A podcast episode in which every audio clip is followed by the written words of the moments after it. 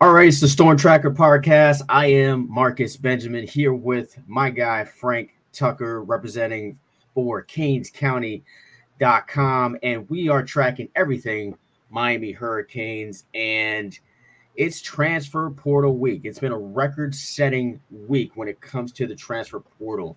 Um, over a thousand players have gone into the transfer portal. Uh, Miami's on a few here and um, a lot of positions in need for the Hurricanes when it comes to DB, running back, wide receiver, uh, just to name a few here. Uh, but uh, of all the names uh, that Miami has offered thus far, Frank, uh, which which names are you are you most interested in? Uh, which players do you think Miami has the best chance of landing? Um, I mean, there's a few of them. I mean, a guy that they haven't offered yet that I think is is going to start picking up some steam is uh, Dont'e Thornton out of Oregon, uh, big receiver. Um, I think you know receivers obviously a, a, spot where they're looking pretty heavily. Uh, Dorian Singer, extremely productive receiver out of out of Arizona. I think he had like 1,100 yards, 66 catches last season. He's a he's a name to watch as as they start to finalize their options at receiver. You know, we got Robbie Washington and Ray Ray Joseph in this class, and they're still trying to go after Tayshawn Lyons and, and Andy Jean and guys like that. So, um, you know, I, I, think receivers is going to be a spot where they go after. Seven McGee is another guy that I heard Miami's talking to a little bit. Um, explosive slot receiver. Um, you know, has some ability to jump in the backfield as as a receiving back as well. Um, so that's an interesting name for me. Um, you know, and, and then obviously, you know, Donovan McMillon just picked up an offer from Miami, uh, safety out of Florida. Um, you know, with, with Brian Ballum just transferring out, there, there's a need depth wise um, to to bring in a safety, at least one um, in this class. Um, if you know, because there is no safety committed in 2023 right now. Robert Stafford probably has the makeup to be able to do it, but overall, Armani McClain's not that guy to play safety. And, and Antoine Jackson, Spencer though. Uh, they did get Caleb Spencer, but from what I'm hearing, Caleb Spencer is going to be more of like an overhang player. Um, he's not going to be a, a, guy that they really utilize like an over the top safety, um, almost more like a linebacker. He might actually transition there at some point in his in his college career, just because you know big body. You know, obviously a very physical player when you watch him on tape. There were times in high school where he was actually playing strictly as an off ball linebacker, not even just as an overhang safety. Um, so I, I, I, don't see him, you know, being that guy to replace Brian Ballum and Avantae Williams. Um, and, and they're going to need somebody to come up behind Cam Kinchens, Cam Kinchens and James Williams. There's just not a ton of bodies right there on the roster. Kind of similar to defensive tackle. Uh, right now, you, you know, you lose Darrell Jackson. Elijah Roberts was playing some D tackle as well they're going to have to find they're going to have to find some D tackle job, you know options. Alan High's gone.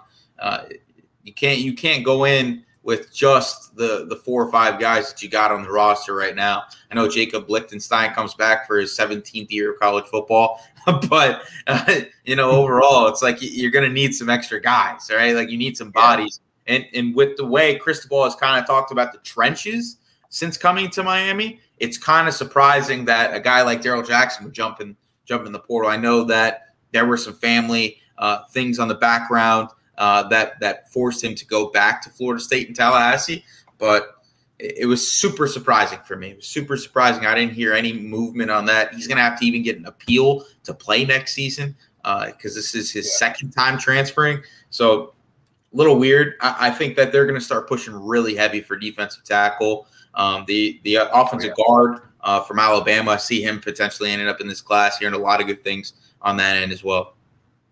Yeah, absolutely. And once again, this is uh, CanesCounty.com representing for the Rivals Network. Make sure you subscribe to us on YouTube, follow us on Twitter at Canes underscore county. Also follow us on Instagram, Canes.county, and also follow us on Facebook. Follow this podcast on all podcasts platforms, including Apple Podcasts, Google Podcasts, Spotify, and SoundCloud. Uh, but yeah, you, you spoke a little bit about Javion Cohen. Uh, now, that's a player that I think Miami uh, really has some momentum with right now. He actually did confirm that on Twitter that that an official visit is locked in for Miami. Uh, from what I understand, uh, he's not coming this weekend, but he'll be here next weekend. So that is a guy who who definitely fills in, you know, some uh, spots when it comes to the trenches. He's a plug and play guy immediately uh, to that offensive line. With him being a junior, 6'4", 305 pounds, I think he is is something is somebody that Miami definitely needs when it comes to the trenches. And then also, uh, Miami did offer Tune My Tune Ms. Adele Lay. Tanmisi Tanmisi. Uh, I, I mean, uh, so, sorry if I butchered that name, um, but he's definitely a guy that Miami offered out of Texas A&M, 6'4", 290. Uh, he's a guy that was previously committed to Ohio State before committing to the Aggies. Uh, redshirted his first year, uh, saw minimal action, but he's definitely a guy who could be in that rotation for Miami. Miami also offered Dante Cephas, a wide receiver out of Kent State. Um, and they also offered uh, another wide receiver, Dorian Singer, uh, one of the top players out of the Pac 12 out of Arizona. And they most recently offered, as far as receivers concerned, is Rara uh, Thomas, uh, a receiver out of Mississippi State, uh, just like Miami. They they have a mass exodus over there in Starkville. Bunch of players are jumping into the portal over there. Um, by the way, did you see the the the, the running back uh, that that that jumped into the portal from Mississippi State? What he said on there, saying, um, you know, um, well, uh, Coach Leach doesn't think I'm tough, and he doesn't care if I leave, so I'm entering the transfer portal. Did you see that? Yeah. Do you remember what he said uh, when they took a loss towards the end of the year? Nah. That his team, all his team wants to do is is eat fish fillets and and hang out with their fat girlfriends. I was like, oh, oh my yeah, yeah, that's right. yeah, Le- Leach is is a national treasure, man. I uh, love that guy, but apparently that's not boat bo- voting well with the players. We got a bunch of players jumping into the portal, including Xavier Thomas, uh, wide receiver at Mississippi State, Nathaniel Watson, linebacker at Mississippi State, um, and Dillon Johnson is the running back that I was speaking of. Um, also in the portal. So, um, yeah, Miami has kind of jumped on a ton of guys when it comes to who they're offering. Uh, but let's talk a little bit about uh, who they didn't offer and who they should offer as far as who's in who's in the portal. Who are some of those guys for you? For me, Justin Flowe. Justin Flowe is the most interesting name for me. I, if you go back and watch that kid's highlight tape in high school, he's the best linebacker I've ever seen. It, just from an evaluation standpoint, freaky athletic, dominates people. He, he, little boys people picking him up in the air and waving to the crowd, you know, pull, doing his best. Will Anderson, uh, or not? Who was that? The the Georgia, the Jalen Carter. Jalen Carter did it out of Georgia, but uh, you know, he, he's he's just the type of player that we've been fiending for at linebacker for a long time at Miami. Big, fast, strong, can drop into coverage, can come up and play the run. He can do all those things, and I think he fits a need at linebacker. Right, like it's great to have Wesley Bissainthe. It's great to have four kids committed. It's still great to go after Stanquan Clark, but you are trying to flip that room from what it was before. This has been a travesty since the time of Manny Diaz's arrival, right? Like we can talk about, you know, the Shaq Quartermans and the Michael Pinckneys and and and Zach McClouds, right? Where that there was semi success there, but it's been a long time since we've had really good linebacker play. Denzel Perryman is a old man in the NFL now, and yeah honestly, it, it's like him. make the Pro Bowl this year, though. yeah, yeah, he's 150 tackles every year. You, you know, doesn't age. Um, yeah. But honestly, it, he's a guy that I think Miami, you know, fits really well right now. Obviously, he has that track record with Mario Cristobal, as he was the guy who brought him. Uh, you know, from from California to Oregon as the number one linebacker in the country. Another guy that I haven't seen a reported offer, but I have heard that there is mutual interest is Tony Grimes out of North Carolina, former number one cornerback in the country. Uh, was one of the top recruits in the nation. Uh, actually reclassed and, and left early uh, to go to North Carolina. So he's a guy that's actually younger than his, you know, experience in college football, and he's a guy that can really help the corner because you lose Tyrique Stevenson probably to NFL draft. I don't know if that's officially been announced yet.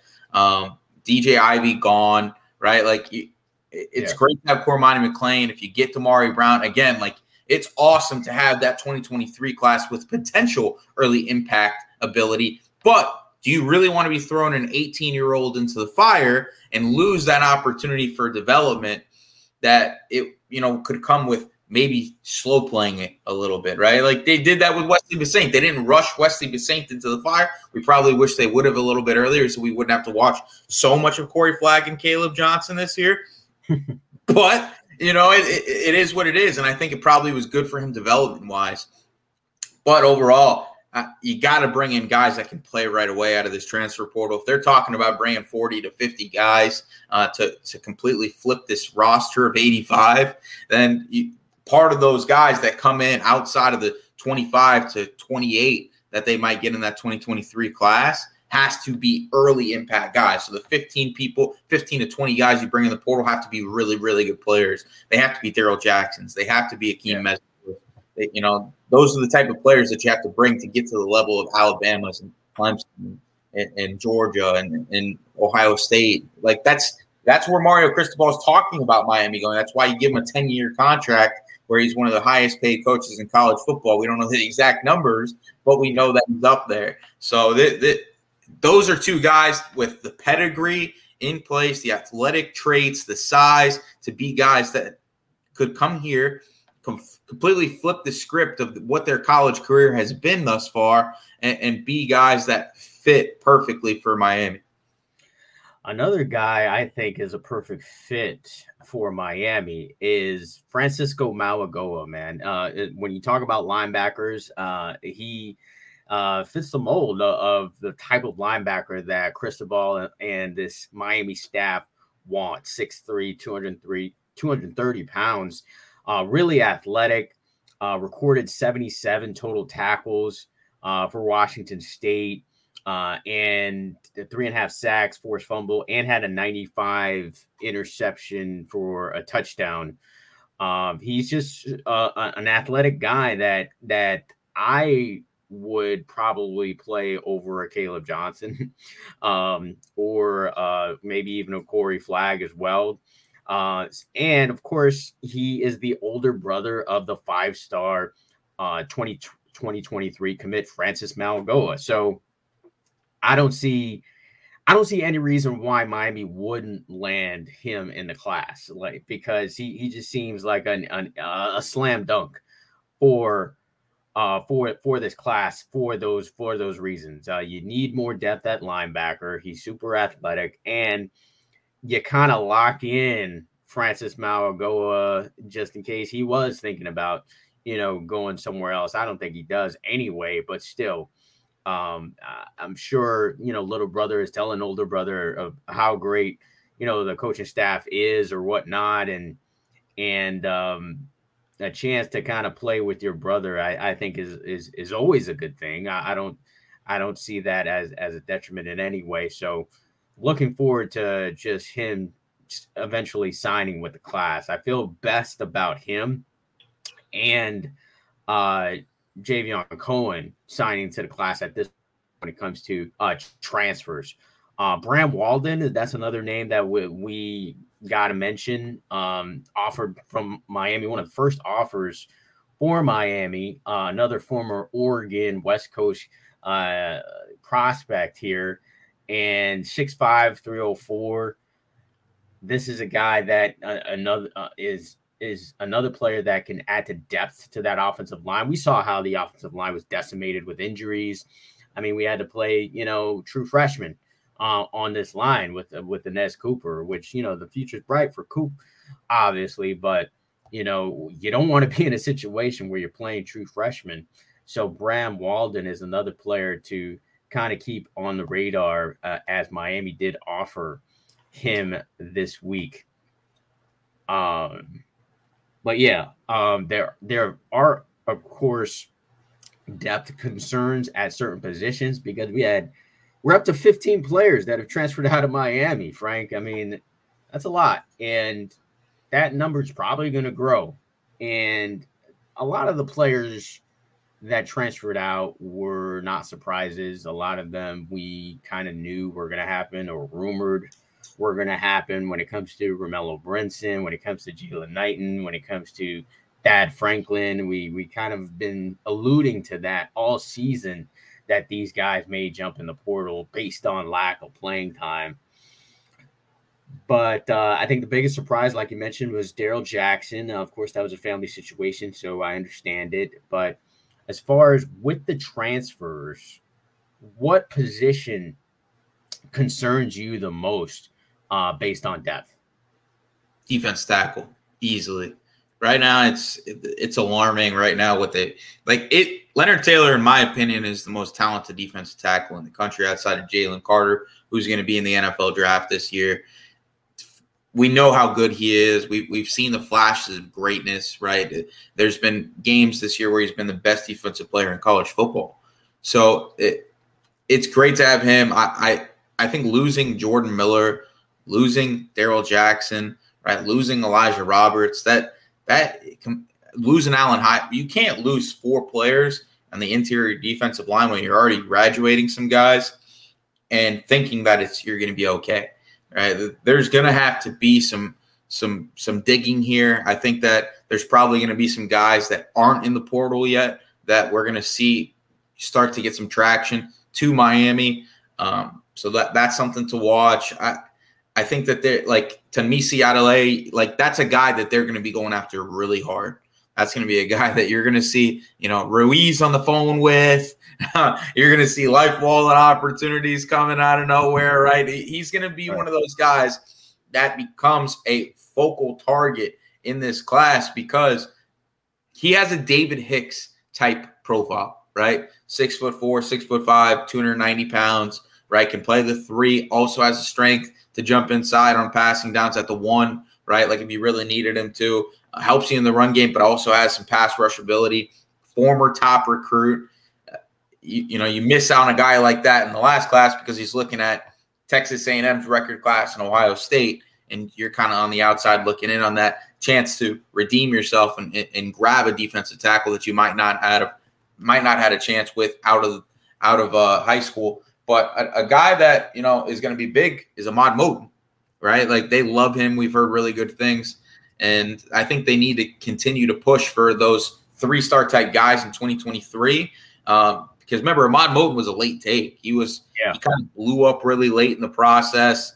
You and I got a chance to see him early on in the spring game and stuff like that for Cardinal Gibbons. We saw the ability. We just didn't know if he was going to be a Miami guy. So those are the things that they're going to have to do. Alonzo Highsmith's going to have to earn his Scott, earn, I mean, earn his contract by really, you know, uncovering these gems, and we've seen him do it. Right, the Andrew Armstrong kid, who who they offered very early on in the transfer portal process, was a guy that he discovered. Uh, Colbie Young was a guy that he discovered. We, we know that he has the ability to spot that talent and we're going to have to see him do that at defensive tackle because I am worried uh, going into next season. We, have seen Miami get gashed in the run game. Oh yeah, for years, right? And and that can continue if you don't have the depth, especially if if Coach Steele is still the defensive coordinator to run that three level rotation with four or five guys at defense tackle. It's just not going to work. Uh, you don't have enough bodies.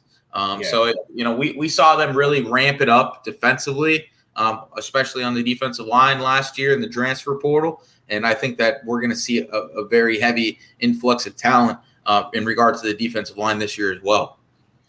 Yeah, totally agree about uh, the need to ramp up that particular position group. I'm going to run some names by you. And by the way, we have an uh, an ongoing list on CanesCounty.com that we update several times a day as far as transfer portal uh, prospects, updates on recruits, uh, us updates on prospects um, in recruiting as well.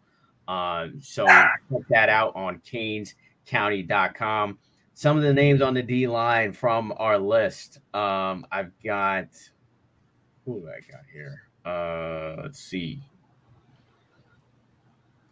I've got Oluwasi Omotoshu, Tosha, Tosho. I'm butchering, butchering, these names. He's from uh, Wyoming. The Wyoming guy. Yeah. Uh, and then you got Bill Norton from from Georgia, who I don't particularly like. Um, you got Jalen Lee um, from Florida. Could be a possibility there. Um, Cedric Roberts, uh, freshman from Oklahoma. Uh, Chase Carter is uh, 6'6", 235, freshman from Michigan State. Um, I'm gonna go through all the all, all the names here, and you tell me who you like. Um, Mark Marquise Robinson out of Auburn's freshman. Uh, let's see, we've got Logan Fano out of BYU, freshman, six four two four. So he's actually he's going to Utah with his brother. Uh, his brother just his brother uh, just committed actually, so he'll be he'll end up making that move to uh, to Utah. Okay, unfortunate to to hear that. We got Jordan Butler from Northwestern, uh, 6'2", 316. Um, this is a guy I don't even like. Uh, Lloyd Summerall from from yeah. Uh, from Florida. I, I don't think that's a take for Miami, not even a little bit. I um, think he's a little interesting though. I think he's a little interesting. Polk County kid, right? Yeah. I know that they're continuously trying to build up that Polk County pipeline. I think that's why Sam McCall is a little interesting. Um, but I wouldn't be surprised if they if they kick the tires on Lloyd Summerall just because you know at defensive end he could be a depth guy, high upside depth guy. Um, I, I, haven't heard anything on them reaching out um, or there being any communication yet. I just think he was a guy coming out of high school that you know had had some athletic traits that made him really intriguing. I think yeah. those are still there. I think the development with a lot of the Florida kids really hasn't been up to par. Uh, and, and, he's a perfect example of that. So with the Polk County relationship building, with Cormani McClain, you know, kind of dipping his foot into the water of, of other of other programs, I wouldn't be surprised to Miami maybe say we are trying to add 40 to 50 guys. Is adding Lloyd Summerall as a high upside defensive end prospect, adding Sam McCall to help that safety depth, to hurt us? Probably not. So he's actually an interesting name for me. Uh, defensive line wise, uh, you know, I've, we've kind of talked about it before, and there hasn't been any talk yet. But Alton Tarbor out of Oklahoma from Deerfield Beach, six foot two, 295 to 300 pounds. We've seen him just absolutely bully people on the high school level. He is he is as strong as a defensive tackle as you're going to find doesn't look the part typically just because he's so trimmed down as a defensive tackle and not that tall and long but his strength as a as a like an undersized one technique really is intriguing for me at Miami. Uh, they Miami was pushing for him when Mario Cristobal first came, trying to get it, trying to get him, trying to flip him from Georgia Tech very late in the process. Um, he ended up signing to Oklahoma as a late late decision. Um, yeah. But you know, I I think he's a guy to watch. Maybe trying to get back home. Uh, you know, had some injury prob injury issues uh, his first year. He would be coming here as an immediate playing time guy who would have four years to play. Four years to play. Yeah. You know, he redshirted. The, I don't think he played a game this season. So for me, that's really intriguing. Um, another name that might be familiar to some Canes fans, uh, leaving Coastal Carolina. I don't think he would be like a high impact guy, but Willie Moise from Chaminade Madonna, big player who just didn't, you know, academically had some issues, and that was part of the reason that he uh, didn't end up in this class uh, when he or in the class when he was supposed to come to Miami. Um, but he was like a long time commit for Miami. Big body, can help out at defensive tackle, right? Like we we've seen them take, you know, the Mitchell Agudes of the world where they weren't superstars at other spots, right? But fit kind of a role what they're looking for. So he, he's an, another interesting name of somebody I'd be looking at at defensive tackle. Um, and, and, listen, who knows what happens with Shemar Stewart, right? Who knows what happens there? And he could be a versatile piece um, that you know, with everything happening at Texas A&M, would not be surprised to see him jump into the portal at some point. Um, if he does, I wouldn't be surprised to see Miami on him. Haven't heard anything on it yet. Um, just speculation. Um, I think any kid at Texas A&M it has an opportunity to to be in the portal. From what we've seen, what are they? They're over like twenty now, right? Yeah, it definitely seems that way. Uh, every other day, or every day, or every hour. Actually, yeah, it feels like an Aggie's in the portal. Yeah, and su- and surprisingly, Bama's kind of like that too this year, right? You're seeing yeah. like Tommy Brockermeyer, right? Like we're seeing Javion Cohen, right? We're, we're seeing oh, Christian, yeah, Christian Christian Leary, right? Who's another interesting yeah. name for me. I yeah, yeah. he was out of Edgewater. He was a star, man. He Absolutely. was a star. yeah, I remember him being one of those guys. We were like, I hope he ends up at Miami. He was yeah. a you know borderline five star prospect, explosive slot receiver. He was Brashard. He was the the polished version of Brashard Smith. That's really what he was, in my opinion. And and I think for a while there, there was some traction with Miami. There was, um, yeah. Yeah, so I wouldn't be surprised to see if that traction builds back up. He tried the Bama route, didn't work out. Uh, Jojo Earle that you just mentioned, explosive, explosive is the only way to describe that kid. And listen, we can love Ray Ray, we can love Robbie, we can love X, we can love all the guys that we put at slot, right? But Josh Gattis might have to open up this offense a little bit more so you can put those guys in the field. He talked about it last year, trying to put Brashard Smith and Xavier Restrepo on the field at the same time. We didn't ever see it really come to fruition. We saw Brashard Smith kind of throw some subtle shots on Twitter towards the end of the year with uh, his period tweet, um, you know, in regard to the press conference comments of yeah. uh, Josh Gattis. But I, I, think that either one of those guys could come in and be an early impact guy at slot, especially if we're going to utilize a rotation of, of receivers and if we're trying to get speed. If you're Jacurri Brown is your fastest player on your team, you got a problem. And, and, and both of those guys are easily faster than Jacurri Brown. Yeah. Yeah, absolutely, man. Um, Alton Tarbor, I hope that that comes to fruition. I totally agree with you on that and um and Jojo Earle and Christian Leary, the, these guys, uh, I hope um become on Miami's radar. A couple other names I wanted to throw out there as far as on the D line is uh Chambray Jackson out of Florida State, Jarrett Jackson out of he used to be out of Palm Beach Gardens out of out of uh Louisville is a player to, to kind of keep your eye on. Um, Henry Bryant is a player that I liked a lot in, in, in, at Atlantic, but you know he's a little undersized. Kind of reminds me of the size of a, like a Nesta Silvera. He's in the portal. Just kind of wanted to mention him. Dallas Walker is another one of those Texas A&M guys. This guy is 6'4", 305.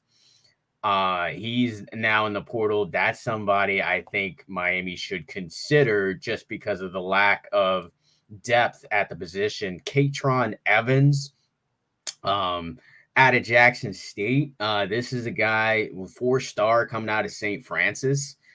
I think this is a guy that they should definitely consider as well. Uh, you know, 6'5, 315. Uh, another guy who could definitely fill a need at defensive uh, tackle uh, there. And I had a couple others here. Um, uh, Andre Carter, uh, another defensive end uh, that you know could could fill a need, as well as uh, Braden Fisk. These are two out of Western Michigan, and then you got uh, another. This is another you know tongue twister name here. um, Osita Inma Okwanu from from Notre Dame. Uh, this is a you know athletic guy, another undersized kind of an undersized guy. Um, as far as uh, but he he was productive at uh, at Notre Dame. So who else I got here? Once again, you can see the entire list on CanesCounty.com that we are updating. Yeah, that's pretty much it as far as uh any any other one of any of those names uh, on the D line uh, that sound uh, intriguing to you. For for me, it's Katron Evans. I think that's a kid that Miami should definitely go after. Yeah, I could see that. Um, another kid that I could see Miami go after is Keeshawn Silver out of North Carolina, former big time prospect. Um, you know, I, I think one of the things Miami's going to do, uh, and and you're going to typically see from all the top programs, is e- they're either going to go after really high production guys at mid tier levels, right? Or FCS levels, which we've seen, you know, Miami do countless times before. Um, or they're going to go after really high pedigree prospects that just didn't pan out at other schools that still have, you know, quite some time on their clock. Um, and I think, you know, Silvera's one of those guys, um, you know, former big time prospect. Um, you know, and and honestly, I, I really think that the guys that they're going to be going after are not guys that are currently in the portal, right? Like we're just we're what three days into the portal, right? Four days yeah. into the portal, three and a half days basically. Um, so it's it's it's still early, man. It's still early. We saw that massive, massive exodus from pretty much every school um, on that first day on the fifth. But since yeah. then, right, it's kind of dwindled a little bit. But we're still hearing, you know, kids have their exit interviews with schools, still having those conversations with staffs, trying to figure out what's going on there. We're also still seeing bowl games happen right? A lot of these kids are not trying to leave during bowl games. And I think you're going to start to see some starters from teams that are not trying to leave their team before the bowl games happen that you could see make some moves um, maybe closer to the beginning of January. Um, yeah. So I think that's that's going to be something to watch. And honestly, a curious question that I have for you is: Do you think Miami stays put at quarterback? That like there are so many really good players in the port. We saw what 62 quarterbacks jump in like the first day, and, and a lot of those were starters. I mean, right? Like Devin Leary from North Carolina State was a big time player, right? Yeah. Really good player. And I'm sure he's going to go somewhere where there's going to be an automatic playing time opportunity just because it's his final go around. But, you know, Sanders out of Oklahoma State, right? Like it's just one guy after the other. Um, and, and I think that there are some intriguing names. What, what, what, what's your thoughts on that? Yeah. I mean, in my opinion, I feel like they should go for a quarterback. Um, you know, Spencer Sanders is is a is a quarterback that I like uh, out of Oklahoma State. I, I think that that uh, of all the quarterbacks, I think he is the guy for me. Uh, Devin Leary, to me, I think he's kind of the same guy as as, a uh, Tyler Van Dyke. So, um, I, I, think the right thing to do is to go for another transfer uh, portal quarterback, just because you had such a lack of a production at the position this this season. I mean, and it you need a guy to kind of push Tyler Van Dyke uh, to really be even better than than he is. From what I hear, um, they're they're pretty much done as far as you know 2023 quarterbacks. Um, I still feel like that there's a possibility that they do take a quarterback. It's highly unlikely but I think yeah, you you got to kick the tires on players like like I said, Spencer Sanders, or if they did want to take a chance with Devin Leary, DJ um Uiagalelei, I wouldn't take a chance on, honestly. I, I just wouldn't. Um, you know, some other players, uh, Austin Reed from Western Kentucky is trending as one of those uh, top quarterbacks that are available out there. Um, but yeah, I, I, think they should take a quarterback. I mean, obviously it's a it's a filled quarterback room, uh, you know, with with your the quarterbacks that you have, I guess. But I, I don't I don't see any reason why you wouldn't, you know, uh, you know, take a chance at another quarterback. McNamara's already going to Iowa. Um, you know, Davis Brin is a quarterback out of Tulsa that you could just uh, take a chance on. Hudson Card out of uh, Texas, highly recruited kid, not getting a chance over there at Texas. Now with Arch Manning coming to the fold, he's taking his chance at the at the portal. So I I, I wouldn't be mad at that either. So those are those are some names definitely. I think Miami should definitely take a chance on, um, as far as quarterback is concerned. But you know, we'll we'll see exactly what they do. A couple of uh, other names I, I do want to mention that Miami has offered is Jeremiah Byers. I don't think we mentioned him. Another offensive line guy out of UTEP, 6'4, 331. He's a sophomore. Uh, played over 800 snaps and graded over 80 with uh, Pro Football Focus. Um, so um, he's scheduled to actually visit Florida State this week, this weekend. Um, but I think that's a guy that Canes fans should keep on the radar. And then Jamari Butler, I just want to make sure I, I mentioned him. I'm not sure if I did or not, but they did offer the defensive lineman out of Nebraska. 6'5, 245. Another guy who can, of course, be a rotational guy. He's an Alabama native. Um, though that was uh, another offer from Miami that went out this week.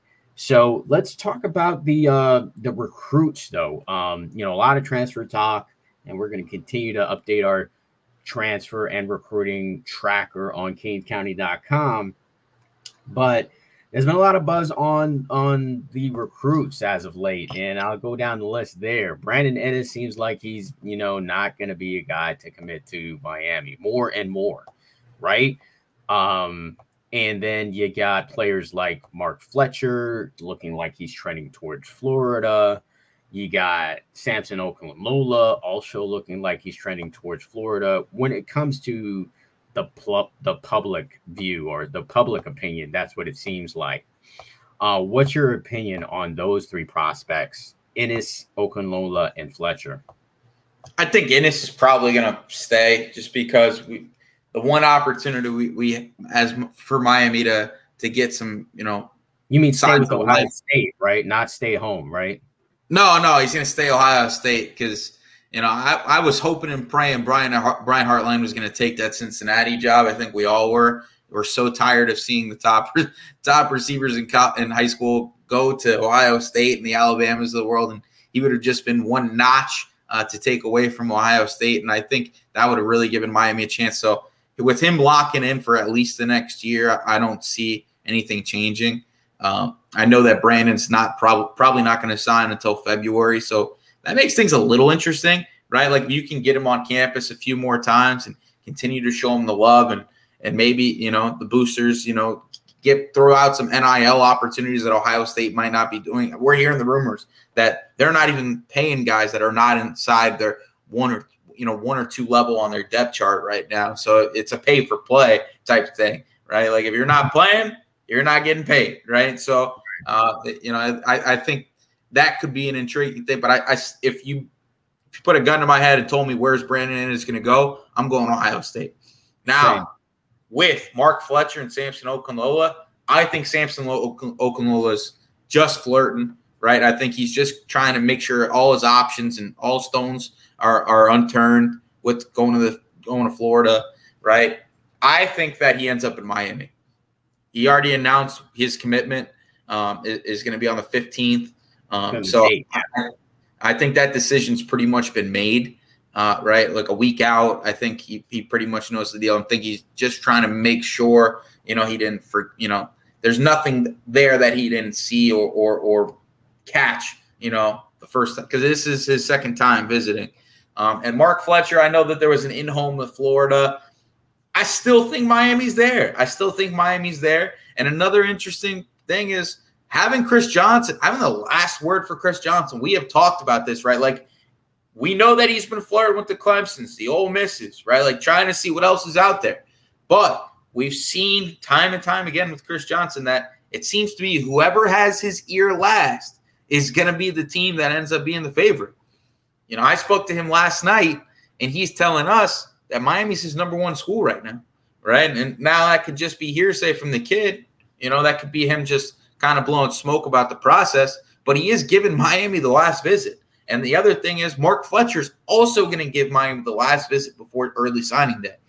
To be able to get the last visits for those two kids, I think is huge because you get yeah. to completely exhaust all your recruiting ammunition right there with nobody else to follow up right behind you with some negative recruiting, right? Like in homes are done, right? Nobody's going to be going to see these kids in person, right? Like state championships are already over, right? So all these things, all these things come into play, in my opinion, with an advantage for Miami. Um, and I think that with Mark Fletcher, in my opinion, ending, ending up going to Miami, I think that Damari Brown also ends up at Miami. And I think that you're looking at a lock it in top five class for Miami in 2023. All right. Uh, so you think Christopher Johnson commits to Miami then? I think I think that there's a high opportunity for Miami to sign him on early signing day. We know that he is not going to announce before then. Um, like I said, if Miami can get his year last, right? Like if as long as he's not taking a midweek visit or something, we've seen that happen before, right? With with Jerry Jeudy visiting Bama right. I mean, visiting Miami right before signing day, and them almost flipping him from from Bama. But I still think that there's a chance that he goes goes elsewhere. I'm not hundred percent on Chris Johnson to Miami, but the trending is Miami because they're getting the last visit. As we've seen, whoever gets that visit becomes kind of the top school for the speedster, and I, and I think Miami's in a really good spot there. And we obviously know that there is a need, there is a dire need at running back with so many bodies leaving. Javonte Citizen coming off a bad knee injury. We hope he's going to end up being the guy that they thought he was going to be, but it, it, could be Don Chaney 2.0, right? Like where we don't ever know what he's going to be. He could just be injured constantly. I don't wish that on the kid. Knock on wood. You know, you you you hope that it's a it's a great recovery, and he comes out and he's a 1,200 yard back next year, along with Henry Parrish, right? Like he's yeah. the Hassan Haskins of Miami for Josh Gattis. Like that's that's what you want, right? right. But you don't know if that's what it's going to be. So if you can grab a Mark Fletcher and a Chris Johnson to fit the roles of the two backs in this offense, a speedster and a power back, your yin and your yang. I think that you're looking at a bright future in the run game for Miami going forward. Speaking of the running backs, I'm surprised that Miami hasn't offered Byron Cardwell yet. I, I feel like he is the the the perfect running back to uh, jump into this running back room. Uh, big power back, has great quickness, can take it to the take it the distance as well. Could be an every down back if you need him to be. Um, of course, uh, you know is familiar with Mario Cristobal and and, and you know or, uh, being from Oregon, um, I'm surprised they haven't jumped on him yet. I think he would be a perfect fit at Miami, and um, I totally agree with you about Samson Okunlola. I, I do feel like he is just, you know, he's enjoying his process, or he is taking advantage of of you know visits that are being offered to him. I, I do strongly believe that he is still going to commit with the class, despite what those uh, Gator fans and, and writers may think or, or may try to put out there.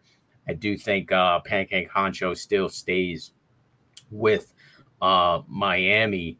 Um, Damari Brown, I, I'm kind of 50 50. I'm not absolutely sure. Uh, with, with Caleb Downs, going to Alabama. I think that uh, makes it a better option for for Damari Brown to be at Miami. I would probably say maybe 60-40 for me uh, to Miami when it comes to Damari Brown. Fletcher, I'm actually worried about the most, uh, Frank. Um, it, it, just, I, I know you're you're more on the inside than I am with with what's going on with him, but it just it just worries me the most just because of you know, kind of what he's put out there, um, you know, showing that he's going to be visiting there this week, and and they visited him um, uh, recently as well. Um, hopefully, Miami gets the last visit next weekend. I think that would be key. But that one, uh, I'm totally 50 50 on, not quite sure where that goes. Miami's also, it seems like they're out with Jermaine Mathews. Jermaine Mathews seems like he's locked in with Ohio State. So that potentially opens up that spot for Damari Brown, um, being that you know the the four star from Cincinnati is going to going to stay home, which seems uh, very likely. Um, uh, last thing I wanted to ask is Tayshawn Lyons. Tayshawn Lyons will be committing next week. Um, and actually, another person I'm, I'm going to ask about, which is an obvious one that we're going to uh, also going to be committing next week as well. But your your thoughts on Tayshawn Lyons and where he is going to go with his final four of Notre Dame, Oregon, Washington, and Miami. Yeah, I think Miami's still in the race, but I think this is Washington. I think this is Washington. I think a lot of the Miami smoke kind of kind of went away um, over the last month or so. Uh, I think you know at one point he might have been a silent commit.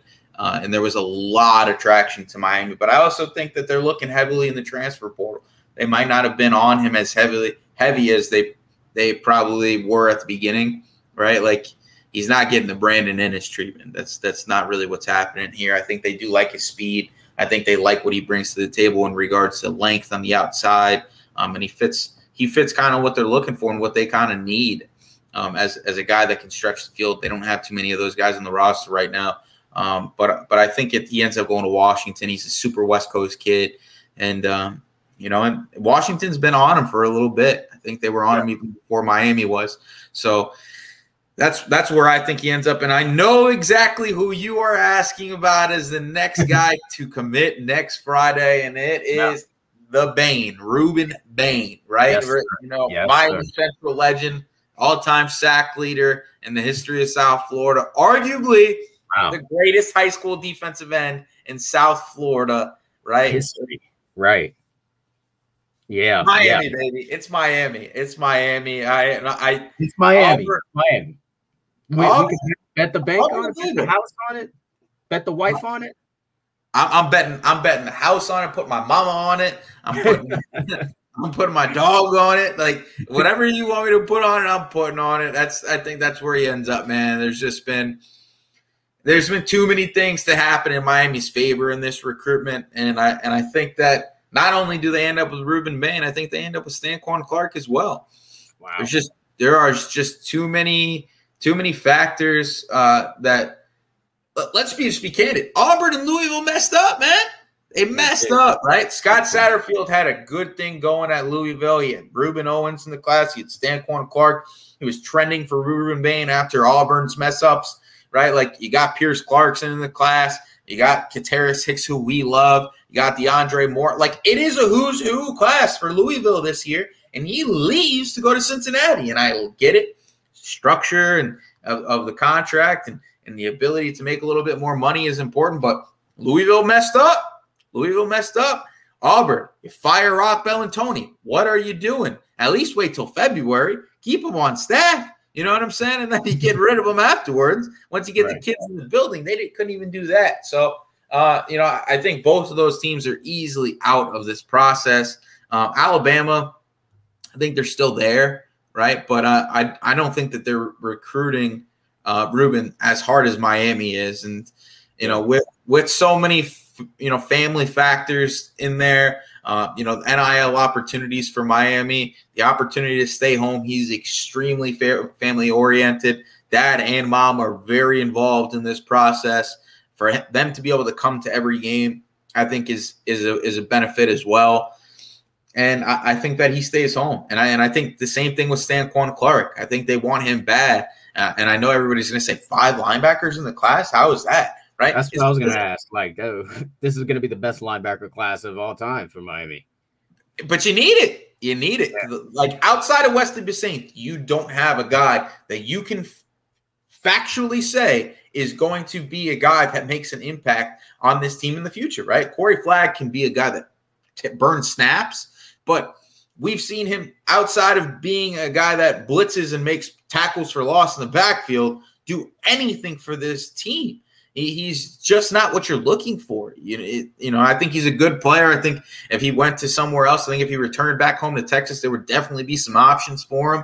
Especially if somebody runs like a three-four type scheme where you're utilizing like a Mike Backer that just has to play tackle to tackle. Yeah. That's where he would be best. But right now, you don't. Chase Smith. Chase Smith. Last time you and I saw him, he was he was on a he was on a scooter, right? He was on a scooter because he couldn't even walk, right? Like it. And we have not seen him get on the field. I mean, the last time we even really seen him play football, he was mostly playing receiver. so you know, he was a 750 yard receiver, double digit guy, touchdown guy in high school. So we don't even know if he has the ability to play linebacker or the phys- physicality that is needed. And remember, he's not a Mario Cristobal recruit. So to bring in five different guys, you flip that room. That means you have four year, potentially four years of stability. The transfer portal always makes that a fun conversation. Um, but I, I like the idea of five linebackers in this class, especially with the fact that if you wanted to, Malik Bryant could be a pass rush type guy on third down. So, um, you know, versatile piece, versatile piece, and and I think that you know there's some some intriguing intriguing physical profiles in that linebacker group, and Stanquan Clark would, in my opinion, be the best of the bunch. Awesome. Um, congratulations to Chaminade Madonna, by the way. Um, no surprise there. uh, they blew out uh Clearwater Central Catholic. I think the sh- I think the shame of the year for Chaminade is the fact that they don't play Central St. Thomas or Patience. even modern Patience. day. Patience. You know, like that's that's the only downfall of this year. It's like what could have been or how great could have uh, been because this team. I mean, granted, this team is basically all coming back next season. So I think they should be the preseason number one team in the nation. We'll see what the you know what the so-called experts think about them uh ne- you know next fall or whatnot. But this team outstanding. I mean, uh, doesn't have a flaw really. I mean, just top to bottom, just a great team. I heard there was a ton of rec- uh, recruits of um, scouts. I mean, at uh, the game yesterday, and the first thing that came to my mind, Frank, when I heard that was like, oh my god, if Miami loses out on CJ Bailey, bro, I feel like, and he ends up being like a guy, like ends up being like one of those guys. It's gonna be heartbreaking. It's gonna be it's gonna be heartbreaking for people like us, you know, who who who watch this kid and and know how great he is or or or the the uh, the the ceiling the, the, the is there a ceiling? This this kid can be really good. He's really good at avoiding pressure in the pocket. I know he has to improve on his mechanics when it comes to throwing the ball but he's just i i just think if miami misses out on this particular kid and like everybody else i think they have a chance at, right? Like a legitimate chance. I could see them in the class for next season. I could see JoJo, JJ, I could see Zaquan in the class next season. Really, especially if if Miami has a a, a, a nine win or higher season. Um, but yeah, so just wanted to kind of touch on that, uh, just Chaminade and and and how great that team uh, really is, and um, just how much of a focus Miami needs to have uh, to to land, you know, potentially, you know, I, I I think if they land four kids from that team, that's a huge win.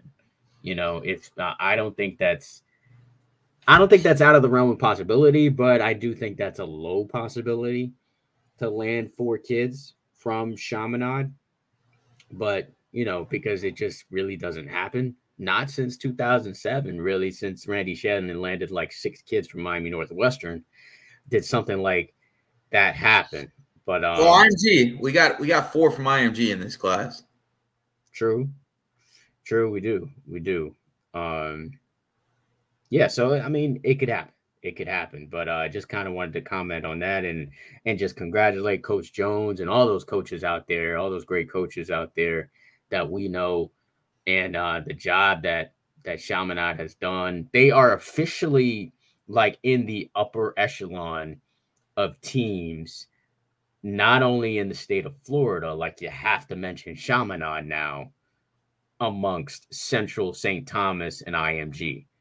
Like you have to mention Chaminade as one of those great teams. Um, but now they're they're finally really being mentioned in the national stage, and um, this is a team that I would I would play against anybody in the country. I, I think they would beat any team out outside of Florida. Yeah, I, I, I totally agree with you, and, they're going to end up playing Bishop Gorman uh, next week. Um, I think they okay. beat the brakes.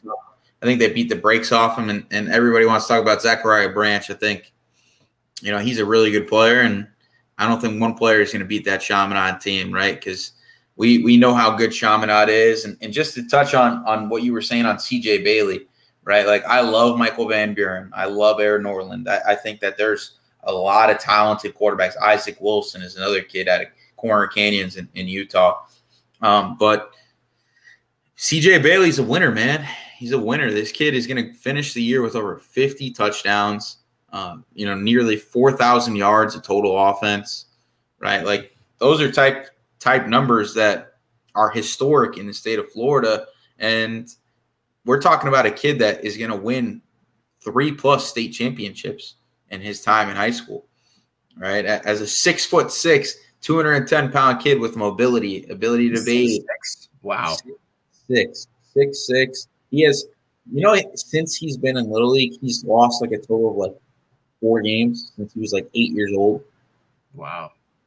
Like that's just it, he's just a winner. He's the epitome of a winner. And what people don't understand is if you recruit CJ Bailey, if you give CJ Bailey a shot, your chances of getting the phenom, the phenom Jeremiah Smith, right? And freak athletes Zaquan Patterson and, and, and Josiah Trader and Davion Gals and and even beyond that, you know, CJ Ewald, who's a top 100 recruit for us, and Kyle Washington, and and all these kids that are going to be future stars for Chaminade, right? And are stars for Chaminade already, are higher, right? Like, and I know we've seen kids from Chaminade not pan out, the Thad Franklins and Alan Highs, right? But we're seeing a different age of Chaminade kids right now, and you have to get in the boat there. You have to. There, there, there's no way you just let those kids go to another program. Like if those kids are going to Ohio State, your chances of winning national titles are, are is dwindling. And and you and I spoke about it. I went back and I actually you know took a look at um, some of the numbers. Like Miami has only hit on like 15 kids in the like local kids in the rivals top 250 in the last 10 years. That's an average of 1.5 a year. That is not good right? Like if, if you out of all the kids, right, and, and on average there are like nine to ten kids that are in the rivals top 250 from South Florida, and you only get one and a half of those kids, that is not good. That is not good. It, it, it is not, and that's the reason why like everybody wants to talk about the South Florida kid isn't panning out. No, the South Florida kids that we're recruiting aren't panning out because never one time in the last 10 years has Miami gotten the top kid out of South Florida. That is a, an astounding stat when you are in a 30 mile radius of, of every single school down here. And anytime there's a kid who's the number one kid in South Florida, you never get him. It's either Alabama, Ohio State, Georgia, or Florida State. That's not good, right? Florida State should not be getting kids that are the number one kid out of South Florida before you. And, yeah. and that's got to change. That's got to change. And it starts next year with Jeremiah Smith, who's the number two prospect in the country and probably as can't miss as you possibly can get. And we saw it again with two touchdowns last night, including a highlight reel one hander. So, yeah, I um, saw that. It was ridiculous. Yeah. Not so, surprised at all, though. CJ Bailey to Miami. We're gonna we're, we're talking about it. Um, yeah, and we're gonna start and, the campaign right here on CanesCounty.com. CJ to Miami. hashtag. We're, we're, we're going to start the hashtag. Yeah. Yeah, man. So, um, uh, of course, we've got more state championships to come. We're expecting, well, we're we're guaranteed to have at least two, two more, uh, because we've got two uh, two South Florida matchups uh, that will be happening.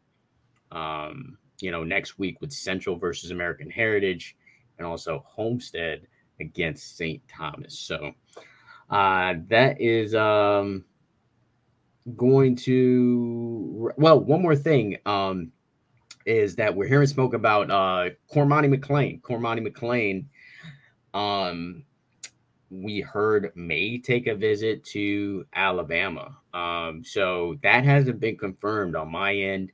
Uh, what are you hearing on that, Frank? I'm hearing that Nick Saban is coming hard. And, you know, we, we went in the message boards and kind of talked about it. But I, I think that unless unless it, uh, an absolute crazy NIL opportunity comes across Cormani McClain's desk, this ain't happening. Uh, I'm not really worried here.